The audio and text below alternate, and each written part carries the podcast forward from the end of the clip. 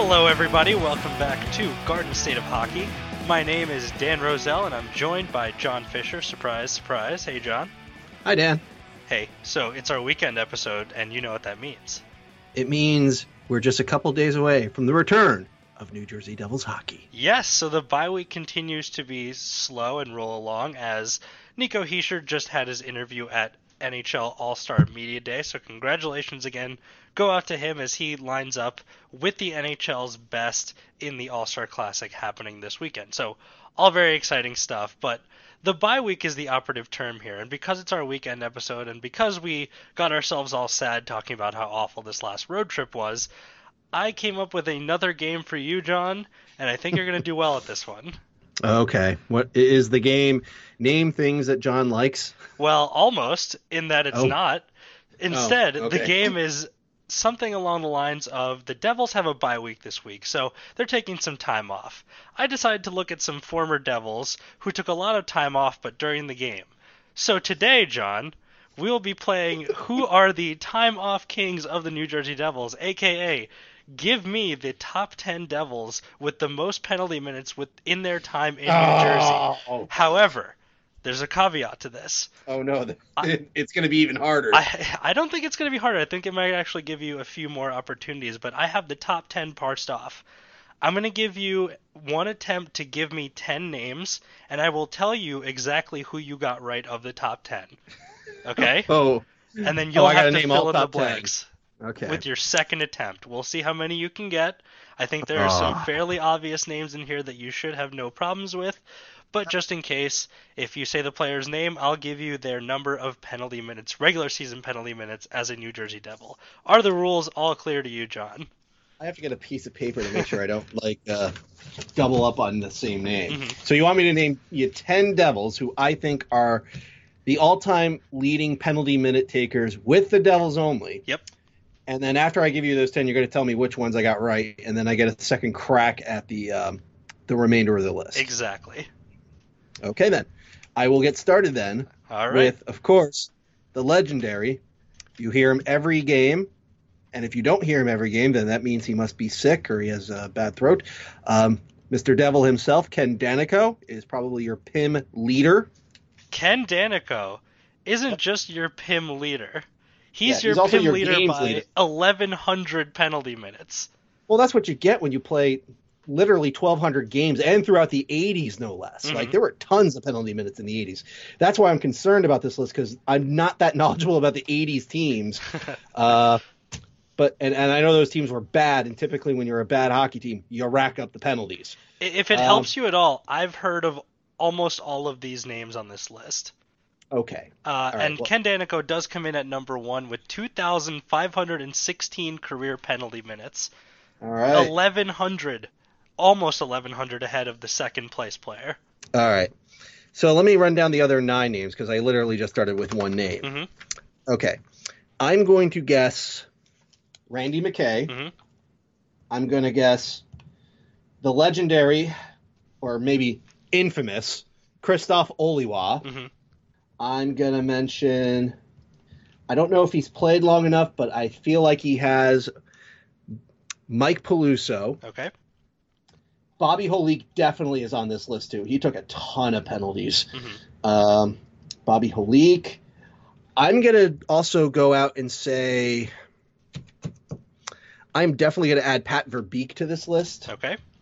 That brings you to one, two, three, Oh, four, oh, five, on. six names total. Yeah, Go six on. names. I got three. I got four more to go. Four so more. I'm writing them all down to make sure I don't double double count or miss anybody. Mm-hmm. All right. Uh, who played a very long time and took a lot of penalties that annoyed everybody? Um, I'm gonna go in with a, another outside guess. Uh, David Clarkson. Okay. I think we got to have some defenders on this list. So, as much as I loved watching him as a kid, Scott Stevens is probably a guy who took a, his fair share of penalties. He was a he was a madman with Washington. I don't know if you've ever seen clips of him in the '80s with Washington, but he'd be your I score two two points and have two fights every game or something crazy like that. Mhm. Uh, anyway, so Stevens I have on the list. He, I'm just putting him on the list because I don't think he's so much a tough guy, but he just played so much with the Devils as well. I'm going to add Bruce Driver to this list. Okay. And I believe that leaves you with one more name. Yeah, one more name to pick. Uh, who racked up the pins? Uh, Colin White. Colin White. Okay. All right. So, out of those 10, how many are truly on the list? So, John, you gave me 10 names and you got 8 of the ones on the top 10 list. Ken, Excellent. Ken Daneyko in first place with 2,516. Randy McKay in second with 1,418. In fourth is Scott Stevens with 1,007. Pat Mhm. Verbeek is fifth with 943. Bobby Holik is seventh with 863. Colin White is eighth with 848. David Clarkson is ninth with 770, and Krzysztof Oliwa rounds out the top 10 with 724, which means you're missing the New Jersey Devil with the third and the sixth most penalty minutes. Hmm. Okay, so clearly my big clue here is I need somebody who's A, played a while with the Devils. B, probably played in the 80s because, again, it was a rougher, tougher, nastier league back then. And C, somebody who has been to the penalty box quite a few times. Because if it's number three, it's probably somebody who is a quote unquote tough guy. Um, So I can Since- tell you that you are correct on all of those counts, including the era. However, one player was restricted to the 80s, and one player played through the 90s as well. All right, that's another hint. All right, let me think. Who? I'm probably not going to guess the guy in the 80s.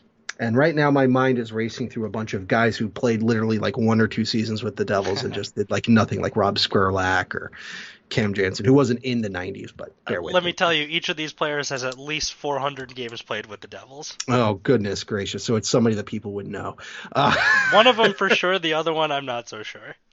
Okay.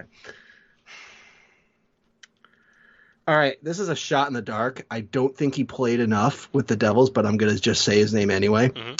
Brendan Shanahan. Ooh, Brendan Shanahan is a little bit in the mid-teens of this list of penalty Oh, minutes. Okay, So that's one name gone, and then you have one, one fail. one All right. attempt to snipe the other name here, or Ah, either of the two names. Either of the two names. All right, so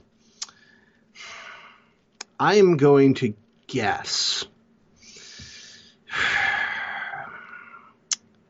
The problem is the Devils went through a lot of guys back then. Just a lot of guys. Like people complain about like there's well, a lot of tur player turnover in, in the modern age of hockey. Like the Devils back then. Of course, when you're a not good and b you add Lou Lamoriello as your president, CEO, and GM in eighty in eighty six or sorry eighty eight. Uh, I'm sorry eighty seven. Goodness, I should really know that year. Uh, in the 80s, you know, there was cleaning house, everybody was moved, everybody was traded, everybody was on the table, so to speak. That being said, 80s through 90s. John MacLean? John MacLean is number three with Wow. 1,173 penalty minutes as a member of the New Jersey Devils. All right, so he is an example of not so much a, you know, a guy who takes a lot of fouls, just a guy who's played forever and therefore has a lot of fouls. Yeah, so that's the name I was pretty sure that you were going to get, and anyone who follows the team would get. And it's the remaining name on this list, is which is the one name that I hadn't heard of before making it. So, are you ready to reveal who has the sixth most penalty minutes in Devils history? Who is it, Dan? It is Joe Cirella with 888 penalty minutes. is he a defenseman, from the Defenseman 80s? from the 80s, played from 82 Yep. to 89. Joe Cirella. Joe Cirella. So there you go. There's your top 10. John, you got 9 out of 10. Do you have anything to say to your fans in the Legion supporting you in all these ridiculous trivia games? if I can do it, and if you all believe in yourself and know way too much about hockey and you can have a decent memory, then you can do it too. All right, inspiring as always, and that's our game. Those are the penalty minute kings of New Jersey Devils, the players who took the most time off, not just during the bye weeks, but also during games as well. So I hope you enjoyed that one, and let's get into the rest of what we've got to get into here, which includes taking a look at the team moving forward after this All Star break. There's a lot of things that could go on with the Devils, but the most important one is arguably the impending trade deadline because that all but decides the direction that the franchise will go moving forward, who gets to stay on as part of that rebuilding process, and who gets a new home in exchange for some picks and possibly a player or two. So, we've talked about this at length, so I don't want to spend too long on deadline stuff, but again, I have to ask, given any sort of recent news that happened, who was the first player to get moved? And also, do you believe that there's any. Do you believe that this interest in Travis Zajac that's being reported was something that was unexpected, or was it something that they'll continue to explore and maybe then after the season they'll try to move him around? I think it'll probably be something that more likely happens next season because he is going to be on an expiring contract. The news you're referring to, for those those of you who are listening who don't know what Dan is referring to, is that uh, in Elliotte Friedman's 31 Thoughts, he dropped this little nugget in number seven on his list, saying that Travis Zajac was uh, asked to waive his trade uh, trade deadline. No, waive his no he was trade. Asked to, he was waived asked to waive his no trade clause, but well in advance of the trade deadline. Uh, to an unannounced team, even though Elliotte says it was probably the Islanders because Lou Lamoriello loves himself some Travis Zajac. Mhm. But Travis said no. Now, granted, as you said, this trade deadline, and even by extension, the offseason is going to really dictate what direction the team is going to go in. And truth be told, whoever the new GM is, whoever the new head coach is, they may look at Travis Zajac and say, look, I know you're a lifer. You did a lot of great stuff for New Jersey. You put in your life in here, but you're 35. Your contract is expiring. You're basically surplus to parts. Mhm. And therefore, that might help drive that particular discussion. So I don't think it's going to be something that we're going to see this season, but maybe more likely next season. Mhm. I will say that the first player I would anticipate being traded will probably be Sami Vatanen because he is on an expiring contract. He's a right sided defenseman. He's had his production flatters his season, I'll say. Mhm. He's not had a good good performance in five on five play. He doesn't play penalty kill minutes, or at least he doesn't play a significant number of them.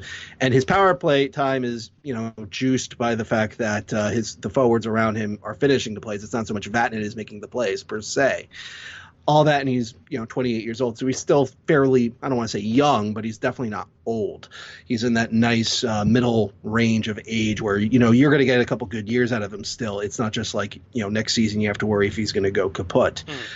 Um, so I think Vatanen will definitely draw a lot of interest very, very soon.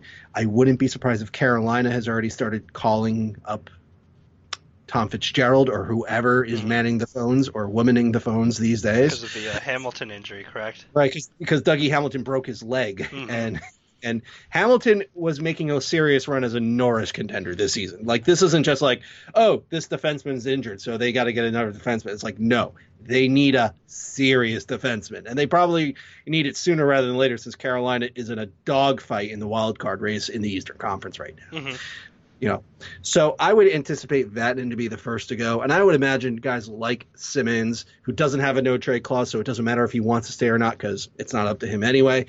Um, and other players, I wouldn't be surprised if you see a really shocking move, like you see somebody who isn't a pending free agent move, just to dictate like this is how things, how different things are going to be. I wouldn't be super shocked about that, but of course, we can't. We can only speculate and guess. The deals will happen when they happen. So let me let me do this rapid fire style with you. I'll give you a name and you just tell me yes they will be traded or no they won't. Okay. Okay. So let's rattle these off. Like you said, Sami Vatanen, yes or no? Yes. Now again, this this factors in the context of new GM or interim GM. You know, different kinds of negotiations going on. But Sami Vatanen, I agree with you. He would be a yes. Andy Greene, No. okay. Wayne Simmonds, Yes. PK Subban, No, but next season possibly. okay. Miles Wood, I'd like to, but no. I don't think I don't think people will acquire him just yet. okay. Kyle Palmieri, not now, and I really hope not now. Okay. Maybe next year. and then finally Blake Coleman. I really do not want him to be traded. I think I, I don't want to see him traded. He's one of those players who's going to be useful no matter who the GM is or what direction the team is going in. That being said, there's a very serious temptation to sell him at his peak, and this very well could be his peak season, but I'm going to say no. hmm Yeah, I just wanted to throw out a couple names out there that were prominently featured in trade rumors, or at least guys that were close to or within like a year of finishing their contract. I don't think it makes sense to talk about really anyone else. Maybe Severson, his name's been floated a few times as well, but those are the main guys that have had the rumors. not necessarily directly about them swirling, but just a lot of speculation regarding those players, specifically just given where the Devils are and given how the season's shaping up the rest of the way. Right, and then just to clarify two two names, uh, Palmieri and Subban, I said next year for both of them. It's not just because next year is Palmieri's last year on his contract and Subban's will be two years away, but it, their salary structure changes quite a bit after this season. So, for example, Palmieri, his salary this season is five million dollars. He's making a little bit more than his cap hit. Next season, his salary is only four point two five million. So, anybody that's a little closer to the cap or maybe wants to save a couple hundred thousand dollars in salary, they're going to be more interested in Palmieri next season. And Subban, oh, his structure changes dramatically. So this season he's getting paid a flat ten million dollars, which I imagine is maybe a reason why Josh Harris is a little unhappy about how the team has performed this season because right. they're giving PK Subban eight figures. However, next season he'll get paid eight million dollars, Dan, but six million of that is in a signing bonus. Mm-hmm. His base salary is only two million dollars. Oh, okay. So so the Devils, yes, they may have to retain a little salary even if they make a move next season. But if you're a team that wants a ca- large cap hit but doesn't want to spend a lot of money, like I don't know, Ottawa, uh-huh. just throwing a team out there, you know, just for kicks. You know, just hypothetically. Yeah, hypothetically, they may want to call up the Devils on July second, 2020, and say, "So, Subban available?" Because because I, presume, I think the salary salary uh, bonuses they get paid out on July first or depending on whatever the contract dictates. I think that's maybe more accurate, but there, you know, yes, you may have to eat eight million dollars, but you could get a PK Subban for a large cap hit, but pay him at a discount.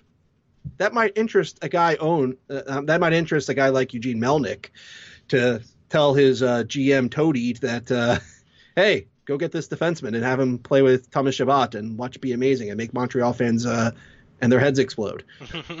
yeah, and that's the kind of thing where if someone asks that question, you can't really say no given where the Devils are now. So No, exactly. All I'm sure all avenues will be explored by anyone and everyone because they've got to turn this thing around. There's been a lot of losing recently. And so with that comes a lot of potential opportunity as players get shipped off to new destinations. So I wanted to close this episode off by, um, you know, answering some questions related to who's going to get a chance to shine at the NHL level.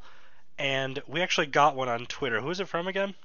So this comes from Ken Cohen, who is known as at KC Terp Devil. So he clearly is a a Devils fan, b uh, a fan of or an alumnus of University of Maryland, and C is a fan of something KC related, maybe the Chiefs, maybe Sporting KC, maybe KC of KC and the Sunshine Band, Royals. maybe the city of the, the Royals, I guess, if you care about baseball, and you know, or maybe the city of Kansas City uh, in general. Who knows? But Ken Cohen asks, maybe it's his initials. It probably, probably is. okay, so Ken Cohen asked, should New Jersey bring up Bingman, Binghamton Devils prospects or let them continue their winning ways down there? And this is going to be a big temptation uh, down the stretch since you know the Devils have nothing much to play for. So why don't you just call up these guys from Binghamton? And the, again, to Ken's point, is that while the team is now doing very well down there after a really, really, really bad start to their season. They've kind of turned things around dramatically with a big winning streak. They just had a big comeback win in Utica the other night, mm-hmm. um, or was it? Yeah, it was Utica. Yeah. Five unanswered goals. It was wonderful.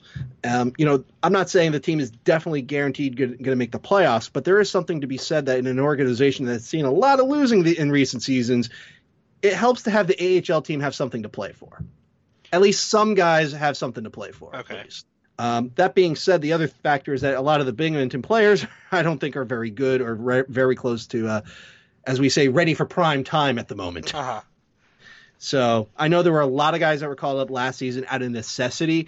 That's where you got McLeod, but that's also where you got Nathan Bastian. It's also where you got Joey. Well, Joey Anderson actually started on the team last season along with Brett Seney, but he, but you also got looks from several other players like Kevin Rooney, like uh, Colton White and Josh Jacobs for a handful of games. You got to see. Um, I'm blanking on those. There was just so many names from last season. Yeah.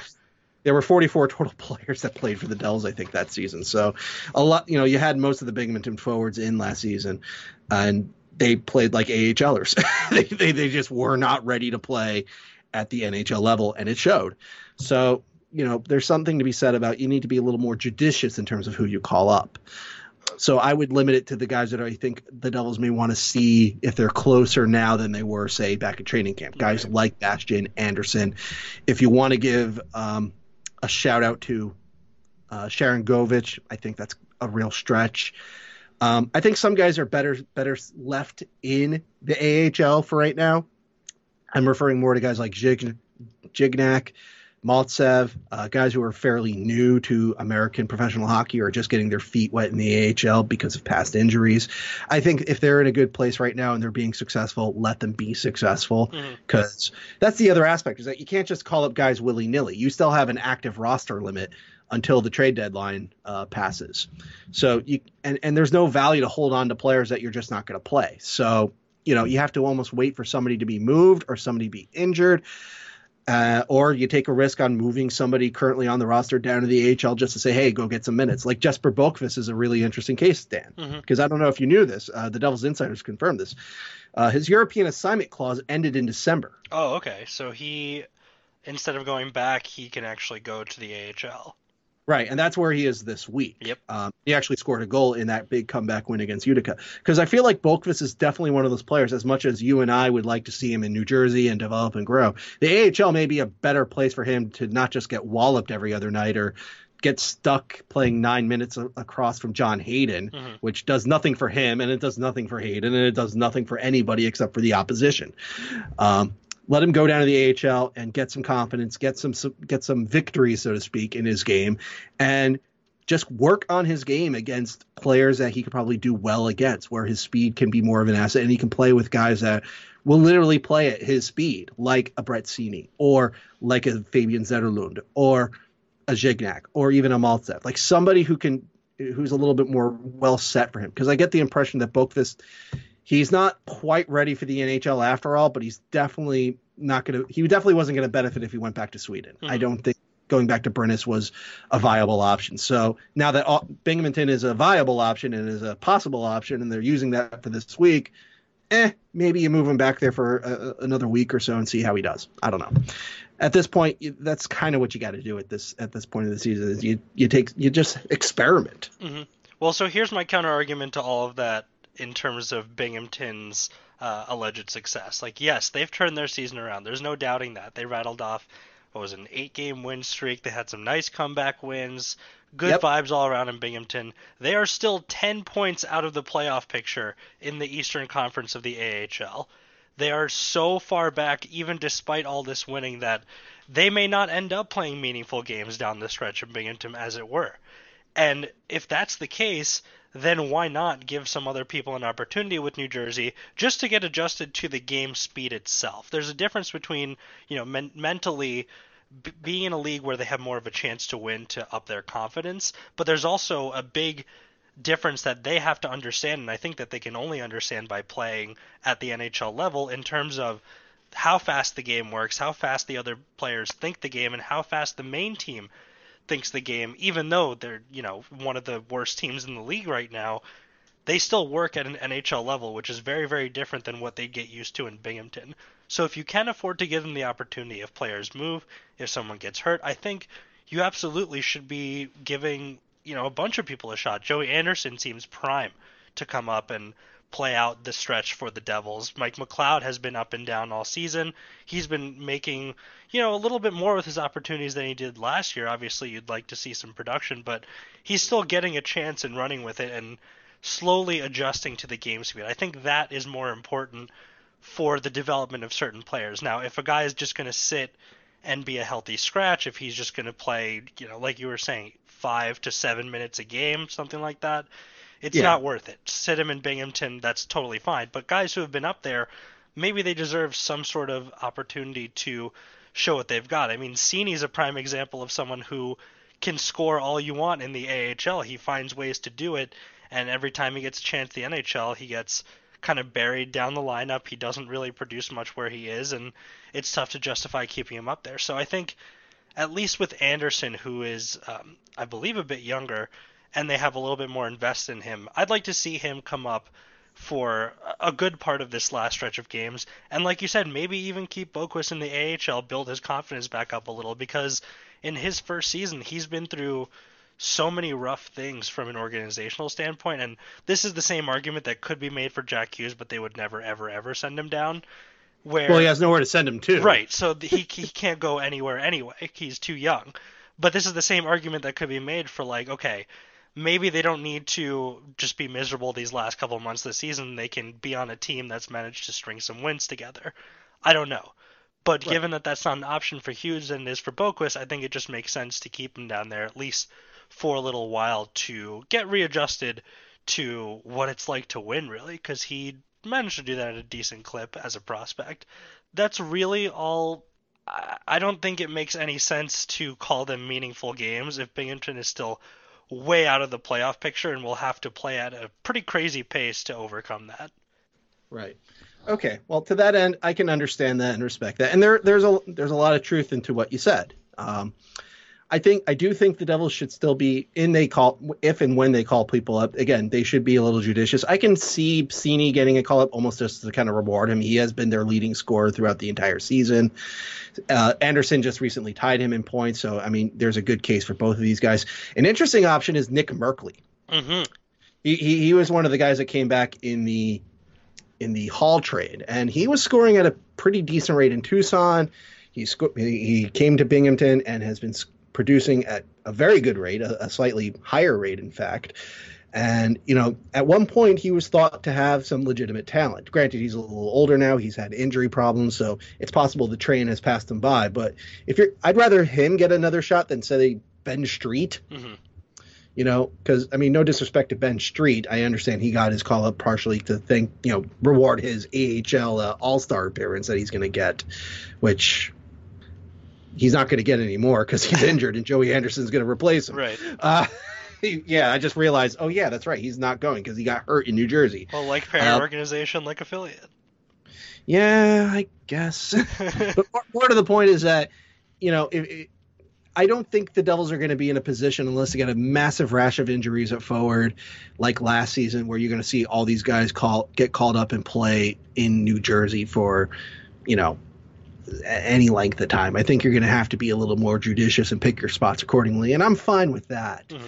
I just think it should just be limited to the guys that I think the Devils think have a future, rather than spending it on just like, well, today it's going to be Zetterlund, and tomorrow it's going to be McLeod, and then tomorrow it's going to be Chris Connor, mm-hmm. and tomorrow it's going to be well, it can't be Chris Connor. He doesn't have an NHL contract, but you know what I mean. Like yeah, it's yeah. got to you got they have to put a little logic into like, all right, you're doing well. We think you're doing well. Let's see if you if you can show that at the next level. Mm-hmm. That's all.